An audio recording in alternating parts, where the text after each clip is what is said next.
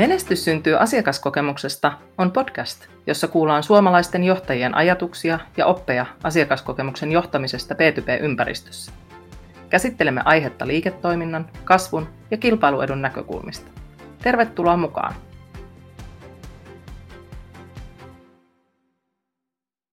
Moikka ja tervetuloa Menestys syntyy asiakaskokemuksesta podcastin pariin. Ja meillä on tänään Kirstin kanssa vieraina Sani Leino. Tervetuloa. No kiitos, mahtavaa olla mukana teidän teho Daamien kanssa. Ja mun nimi on siis Minna Ruusuvuori ja mun kanssa on Kirsti Laasio. Ja tosiaan iki-ihana Sani on keskustelemassa B2B-asiakaskokemuksen saloista. Hei Sani, sä oot B2B-liiketoiminnan ammattilainen ja, ja tota, toimit aktiivisesti yritysten välisen liiketoiminnan genressä. Ennen kuin itse asiassa mennään siihen tarkemmin, niin esittelisit sä lyhyesti itsesi ja kertoisit, että mitä, miten sinä ja asiakaskokemus liitytte toisiinne. No mielellään, joo. Siis mä oon yrittäjä ja toiminut B2B-myynnin parissa 13 vuoden ajan vähän erilaisissa toimissa ja oikeastaan tässä aikana sitten kiinnostua asiakaskokemuksesta varmaan siellä 2010-luvun alkupuolella ja, ja on kirjoittanut yhden kirjan yhdessä Janne Jyllingin ja Perttu Ahvenaisen kanssa, joka nimi on Viiden tähden asiakaskokemus, tämmöinen pinkki sähköopus. Ja tämä oikeastaan tuli nyt uudestaan sitten pinnalle, kun, kun kirjoitettiin taas Gert Kennerin kanssa uutta kirjaa nimeltä hashtag myyntikirja. Ja, ja siinä sitten myöskin tietenkin katsottiin, että miten tämä nyt asiakaskokemus liittyy erityisesti niin kuin yritysten välisessä liiketoiminnassa.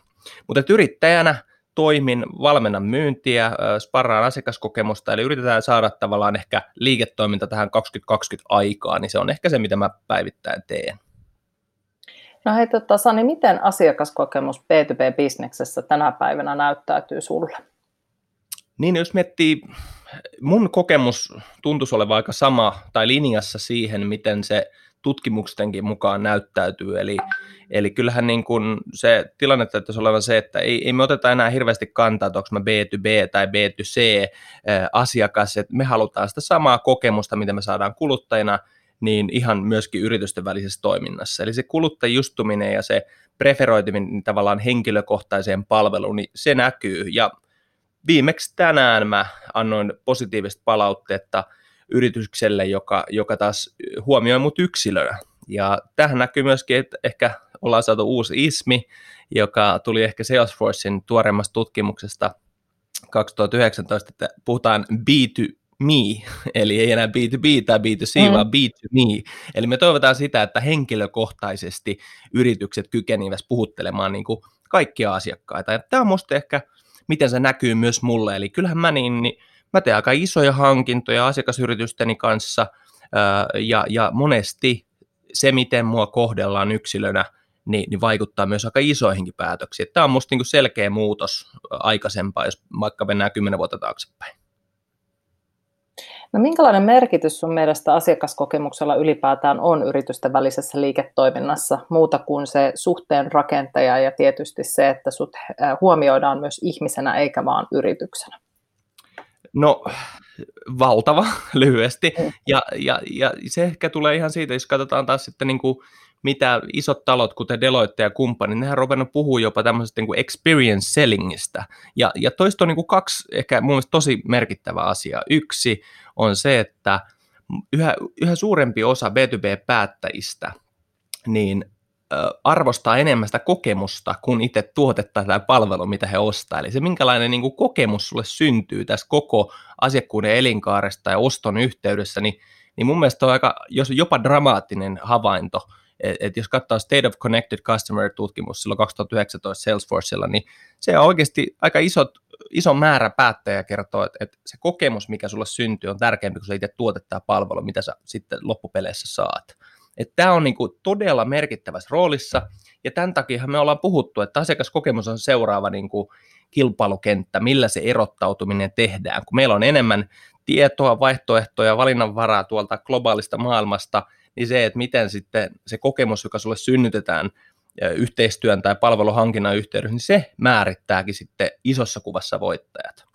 Eli kun me saadaan yrityksille mukaan nyt ymmärrys, että tämä ei ole mitään niin kuin tähtipölyä tai, tai pinkkejä papereita tai tämmöistä niin kiva kivaa, vaan tämä on kovaa liiketoiminnan ydintä, miten se asiakaskokemus kaikissa kanavissa, kaikissa kohtaamissa näyttäytyy, niin siksi me nähdään, miksi me puhutaan tällaisia. Siksi teidän kirja on, on niin ajankohtainen ja, ja ylipäätään me jaetaan kaikkia kokemuksia julkisesti ihan joka päivä.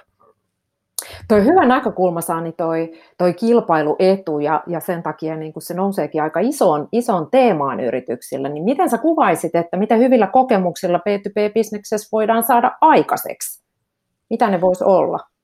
No, jos ajatellaan niin kuin isossa kuvassa tietenkin on se, että mistä me kilpaillaan, niin asiakasuskollisuudesta ihan loppupelissä. Jos niin kuin ihan liiketoiminnan aivan ydintä mun mielestä, niin se, se kokemus ei ole se ydin, vaan se uskollisuus. Eli että se linkittyy siihen kaikkeen liiketoiminnan ytimeen niin, että minä haluan jatkaa tätä suhdetta, syventää sitä ja kertoa siitä mun ystäville. Niin se merkittävin hyötyhän on se, että ei vaan, että jes, mä ostin palveluja, se tuntuu kivalta, mutta se koko elinkaari huomioidaan niin, että mä haluan tätä suositella mua eteenpäin. Ja mun mielestä tässä on siis selkeä asia, että mitä me aletaan huomaamaan, niin koska sitä vaihtoehtoa ihan valtavasti.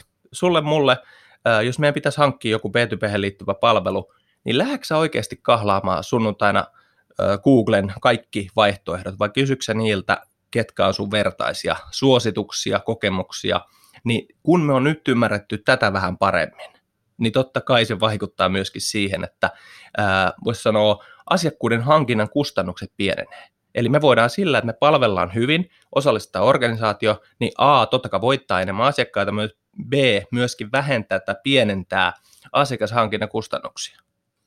Loistava pointti. No hei, tota, Sani, millaisissa asioissa asiakaskokemuksen liittyen meillä Suomessa on petrattavaa? Miten sä näkisit? No mun mielestä yksi sellainen merkittävä juttu on tietenkin se, että kyllä tämä tuli, voisi tämä muuttunut maailma aika vauhdilla, eli, eli se, meillä ei ole isossa kuvassa mun mielestä ollut semmoista tosi kovaa kilpailua useallakaan alalla, joka tarkoittaa sitä, että me ollaan saatu olla niin sanotusti vähän rauhassa, ja, ja sitten ehkä on päästykin yllättymään siitä, että hetkinen, siellä on meillä kuluttajia ja asiakkaita yritysten välisessä liiketoiminnassa, jotka jakaa kokemuksia ihan joka päivä. Eli se, että meidän pitäisi muistaa, että ihan sama mikä sun ala on, niin se asiakaskokemus koskettaa jokaista kohtaamispistettä. Eli tavallaan se kokonaisvaltaisuus, mitä se tarkoittaa, että asiakaskokemus ei ole asiakaspalvelu, niin se, mm. sen niin kuin ymmärtäminen on yksi juttu. Toinen juttu ehkä voisi sanoa, tai voi näkeä myös positiivisena, että kyllä me tehdään parempaa työtä kuin mitä me itse itsestämme korostetaan. Eli jos niin kuin, suosittelujen hyödyntäminen ja se tavallaan jo pelkästään läsnäolo, että sua voidaan kehua, sua voidaan nostaa, niin tietyissä ehkä aloissa on varsinkin parannettavaa siinä, että me oltaisiin läsnä siellä, että missä meidän asiakkaat sit voi antaa palautetta. Osallistutaan siihen dialogiin, että me ylipäätään nähdään se, voisi sanoa niin kuin reaaliaikainen pulssi, mistä sieltä puhutaan ja mitä meistä sanotaan. No toi on, toi on hyvä näkökulma ja sä oot varmasti Sani nähnyt suomalaista liiketoimintaa aika laajasti olettaisin, niin miten sä sanoisit tai missä sanoisit, että suomalaiset yritykset on jo hyviä? Nouseeko Suomesta näitä hyviä kokemuksia tarjoavia tai menestyviä yrityksiä sun mielestä riittävästi? No lyhyt vastaus, että ei tietenkään riittävästi johtuen ihan siitä, että, että kun mä pystyn arkipäivissäkin sanomaan, että, että me saadaan ihan valtavan hyviä kokemuksia niin kuin paljon enemmän kuin mitä me ehkä sit nähdään ulospäin. Ja sitten jos taas viitataan siihen, että mun mielestä yksi herättävä asia on se, että ihmiset kertoo enemmän hyvistä kokemuksista kuin huonoista, ainakin jos tutkimuksia uskominen. Eli tavallaan siis se, että mun mielestä me voitaisiin oikeasti olla ylpeitä tietyllä lailla siitä, että, että me ymmärretään, että me jaetaan niitä kokemuksia, annetaan tunnustusta, me kestetään yllättävän paljon niitä hyviä kokemuksia, jos me niitä jaetaan. Ja, ja sitten ehkä se tietenkin, voisi sanoa, suomalainen piirre on, on tietenkin tämä rehellisyys, luotettavuus. Eli, eli me ei kyllä niin kuin niitä perävalotakuu ihmisiä oikein olla, että kyllä me hoidetaan asiamme huolella. Välillä totta kai tapahtuu varmaan semmoista vähän tympeää palvelua joissain kohdissa niin kuin ihan kaikilla, mutta et isossa kuvassa kyllä me voidaan luottaa siihen, mitä me saadaan. Et, et se on selkeästi yksi semmoinen, mitä, mikä on mun mielestä erottava tekijä. Et meillä ei niin sanotusti ole sitä, että se vaan myitään mulle kulttuuria, vaan kyllä me niin oikeasti huolehditaan siitä, että, että asiat, mitä luvataan, niin ne tulee tehdyksi. Ja, ja se on taas, taas mun mielestä yksi selkeä asia, minkä takia meidän kanssa halutaan toimia ja tehdä liiketoimintaa, että kyllä meiltä voi ostaa niin kuin palveluita aika huoletta. Tuo on hienosti kuvailtu tästä tätä suomalaisen niin B2B-liiketoiminnan tasoa niin kuin kokemuksen näkökulmasta. Että onko sun mielestä, jos, jos, jos ajatellaan tätä asiakaskokemusta osana liiketoimintaa, niin onko, onko sitä niin kuin riittävästi osattu monetisoida, että nähdäänkö niitä hyötyjä yrityksissä? Niin, toi onkin hyvä kysymys. Mähän jossain vaiheessa kirjoitin semmoisen bloginkin, jonka nimi oli, että tuleeko palvelusta premiumia. Ja kyllä mä edelleen silleen seison sen niin kuin takana, että jos me katsotaan, mihin tämä isossa kuvassa on menossa, oli, oli kyse sitten kuluttaja- tai yritysten välinen liiketoiminta, niin itse palvelu rokkaa. Eli me ollaan asiakkaana valmiita osallistumaan palvelutuotantoon ja, ja tekemään itse palveluportaaleissa tai vaikka itse palvelukassolla sitä omaa toimintaa, niin mä uskonkin siihen, että, että niin kuin tästä tavallaan palvelusta on tuossa jossain vaiheessa tulossa oikeasti ihan semmoinen niin premium tuote tai palvelu, että jos haluat palvelua, niin siitä sitten maksetaan. Eli mun mielestä tämä on hieno trendi, koska mä oon itse sanonut sen, että eihän niin kuin yrityksen, yrityksessä ei kannattaisi olla yhtään ihmistä töissä, joka tekee monotonista niin kuin toimintaa, jotka toistuu päivästä toiseen, niin kuin enää 2020-luvulla. Et ne tulee kaikki poistumaan, semmoiset monotoniset niin kuin toistotyöt, jotka ei vaadi ollenkaan niin kuin ihmisaivoja. Mutta sitten sen sijaan me mietittäisiin, että mihin me ihminen empaattisena, kohtaamiskyvykkäänä yksilönä pystyttäisiin laittamaan, jotta siitä syntyy sitten näitä hyviä kokemuksia, eikä vaan vastata niin kuin ABC-asioihin, niin tota, tässä on selkeästi, mä näen, että suurin iso kehityskohta on se, että mihin me laitetaan aidosti nyt se ihminen sitten palvelemaan. Missä kohdassa ihminen puuttuu, missä kohdassa taas sitten asiakkaat tai ylipäätään me ihmiset olemme valmiit palvelemaan itse itseämme. Et, et, tässä mä niin monesti haastan, että mut herätti ehkä itse, kun mä oon puhunut joskus asiakaskokemuksesta ja ehkä tuonut vähän semmoista, niin kuin, että ihmiset haluaa elämyksiä ja tämmöistä tosi empaattista ihmisläheistä kohtaamista, mutta mä jouduin haastaa vähän itteeni, koska kyllä se niin kuin tutkimus osoittaa, että ihmiset haluaa enemmän vaivattomuutta. Eli ihmiset haluaa, että jos mä saan asia heti, se on mulle näppärää, niin mä oon valmis asioimaan sen chatbotin tai robotinkin kanssa tietyissä asioissa.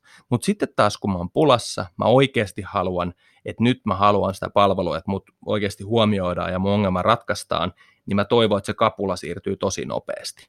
Niin ehkä tässä on just se, että mihin me ne resurssit kohdennetaan. Milloin palvellaan ihmisen toimesta, milloin taas digi auttaa. Joo, ja tämä on itse asiassa hirveän tärkeä P2Pssä. Ajatellen sitä, että, että, on paljon perinteisiä toimialoja, missä palvellaan vielä, vielä niin kuin human to human, mutta se ei olekaan enää se kaikista sujuvin asiointikanava. Otetaan nyt esimerkkinä vaikka, vaikka tota, ostotapahtuma tai, tai asiointitapahtuma, jossa vaikka varaosa, varaosiin liittyen, niin voi olla paljon helpompaa, että sen saa sieltä helposti, sujuvasti sieltä digikanavasta voi itsepalveluna hoitaa. Sun ei tarvitse soitella, etsiä jotain tiettyä osaa, nähdä sitä vaivaa, selittää jne, jne, mikä se nyt ikinä missäkin kontekstissa on. Mutta se digikanava, chatbotti, robotti, kun se vaan on niin kuin tarkoituksenmukainen, niin se voi olla sitä parasta, parasta palvelua ja siitä voi syntyä se paras kokemus.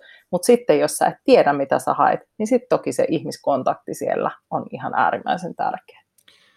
Ja tässä täytyy muistaa vielä se, se että kyllä se idea on kuitenkin se, että, että meidän pitää ymmärtää, että mitkä on muuttunut. Ja jos me ollaan itsenäisempiä, valistuneempia, meillä on enemmän tietolähteitä, me tehdään sitä taustatyötä, yhä suuremmassa porukassa, niin kun me sitten vihdoin halutaan, että hei, nyt me ollaan jokseenkin valmiita ehkä lähestymään tätä toimittajaa, niin silloin me halutaan sitä palvelua niin kuin heti. Et siinä taas näet pala- palvelemme kolmen päivän kuluttua ja palaapa mm. tai laitapa sähköposta, niin ne on kyllä myrkkyä.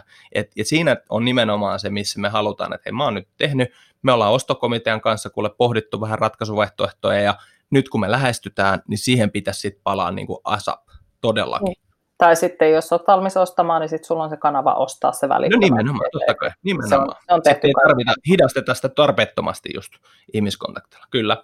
Just näin. Kirsti, sulla oli kysymys. Premium-vinkkinä, Sani, kerro tai kuvaile, mikä on sun tämän päivän B2B-kokemus vinkki kaikille kuulijoille?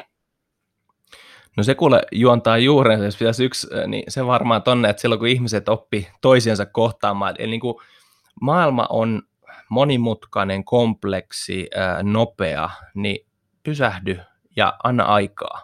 Eli, eli tavallaan meillä olisi kyettävä poistamaan sen henkilön kiire ja näyttämään hänelle, että minä olen tässä, palvelen sinua, olen kiinnostunut sinua, sinusta sun yksittäisen tilanteen kannalta. Eli tämä niin voi kuulostaa itsestään selvältä, mutta kun ihmisiä välillä kohdellaan jotain numeroita tai tikettejä tai puhutaan jopa heistä prospekteina tai liideinä tai, tai mikä ikinä, mm. mutta että se, että meidän pitäisi pystyä pysähtyä tämän yksilön äärelle, kuka ikinä se onkaan, niin tämä on nyt semmoinen asia, missä mun mielestä tämä niin kuin helpoin tapa, että ollaan läsnä sille henkilölle kiinnostuneita tässä tilanteessa, koska tämä niin kuin, monimutkainen maailma niin tavallaan ehkä tarvitsee sitä, että me, me ollaan siinä tuottamassa ehkä vähän sitä helpotusta tähän ostoähkyyn. Niin kyllä tämä olisi semmoinen yksittäinen vinkki, että palvelee asiakkaita aina yksi kerrallaan. Oli tilanne tai oma kiire mikä tahansa. Eli P2P on me, ihmiseltä ihmiselle. Sama oli sanomassa, be to me. se oli mun mielestä niin hyvin kiteytetty, että, että se oikeastaan niin kuin näiden kahden sanan niin kuin y, muodost, yhteen muodostuma niin mun mielestä kiteyttää tavallaan se, että missä siinä, siinä on kyse. Yritysten välisestä liiketoiminnasta oikeasti niin kuin siirrytty tämmöiseen human to human, be to me tyyppiseen asiointitapaan, niin se mun mielestä kuvastaa aika hyvin, että mihin suuntaan ollaan menossa. Niin sit se, mikä tuli vielä mieleen tuosta, että, että niin kuin mikä on myöskin korostunut, niin mehän puhuttiin, voisi sanoa vaikka viisi vuotta sitten jo, että, että meidän pitää tarjota vaikka meidän asiakaskunnalla niin kuin relevanttia informaatiota, joka antaa heille niin kuin avaimia päätöksentekoon, niin se mikä tässä ajassa korostuu, niin, niin asiakkaat kyllä kertoo sitä, että meillä on niin sitä relevanttia informaatio enemmän kuin me edes pystytään oikeasti handlaamaan. Eli nämä voittajat on niitä, jotka nimenomaan pystyy ehkä just pysähtyä tämän asiakkaan äärelle ja tekemään asiasta hänelle yksinkertaista. Hän, se on selkeää, helppo ymmärtää, niin tämä on sen takia, miksi nyt nousee, jos katsoo kaikkea isoa trendiä, meillä nousee sieltä tota, tämmöisiä termejä kuin sense making sales ja, ja sitten experience selling, jossa sitten tavallaan keskitytäänkin vähän enemmän. Päätämme, vaan tarvitaan niin kuin nimenomaan selkeitä ratkaisuja ja läsnäoloa siihen, että mä ymmärrän, mitä mä oikeasti tarvittin. Joku voisi puhua näkemyksellisyydestä, joku voisi puhua siitä, että mä teen niin kuin, tuon tavallaan monimutkaisen asian yksinkertaiseksi, ja sitten keskity siihen kokemukseen, että minkälainen fiilis sulle tulee, kun mä sun kanssa nyt asioin. Niillä on loppujen lopuksi aika yksinkertaisia, mutta sitten kun me katsotaan toimenpiteitä, mitä yritykset tekee, niin pikkasen me ollaan vähän vielä siellä viisivuotisessa ajassa, että me ollaan nyt niin kuin, tuottamassa lisää informaatiota vielä verkkoon, ja sen sijaan, että me keskityttäisiin, että mitä mun asiakaspersonat ja se kohdeasiakas aidosti haluaa ja miten me ratkaistaan hänen ongelmansa just nyt niin, että se kokemus A ostotilanteessa ja tietenkin myös asiakkuuden varrella on mahdollisimman hyvä, jotta hän kertoo sitten meistä eteenpäin.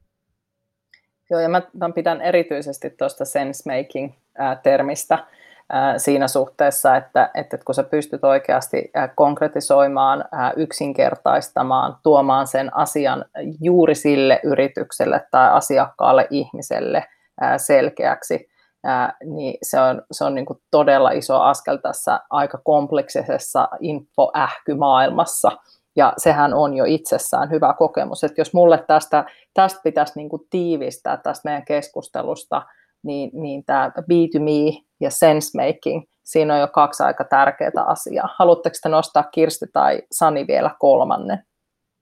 Mä vein parhaat päältä. Joo, ne oli mun mielestä niin tyhjensit pankit tuohon to, to, tota, heti kärkeen, mutta mä sanoisin että vielä tuohon loppuun, mitä oikeastaan Sani tuossa kuvaskin, että se liittyy tähän sense makingiin, että se arvo, asiakkaalle, siis sitä autetaan niin kuin saamaan se arvo mahdollisimman nopeasti oikeassa ajassa, että tietyllä tapaa tämän sense-makingin kautta se on mulle yksi tämmöinen niin kuin aika selkeä, selkeä tota, lisäarvo ja pointti tästä keskustelusta.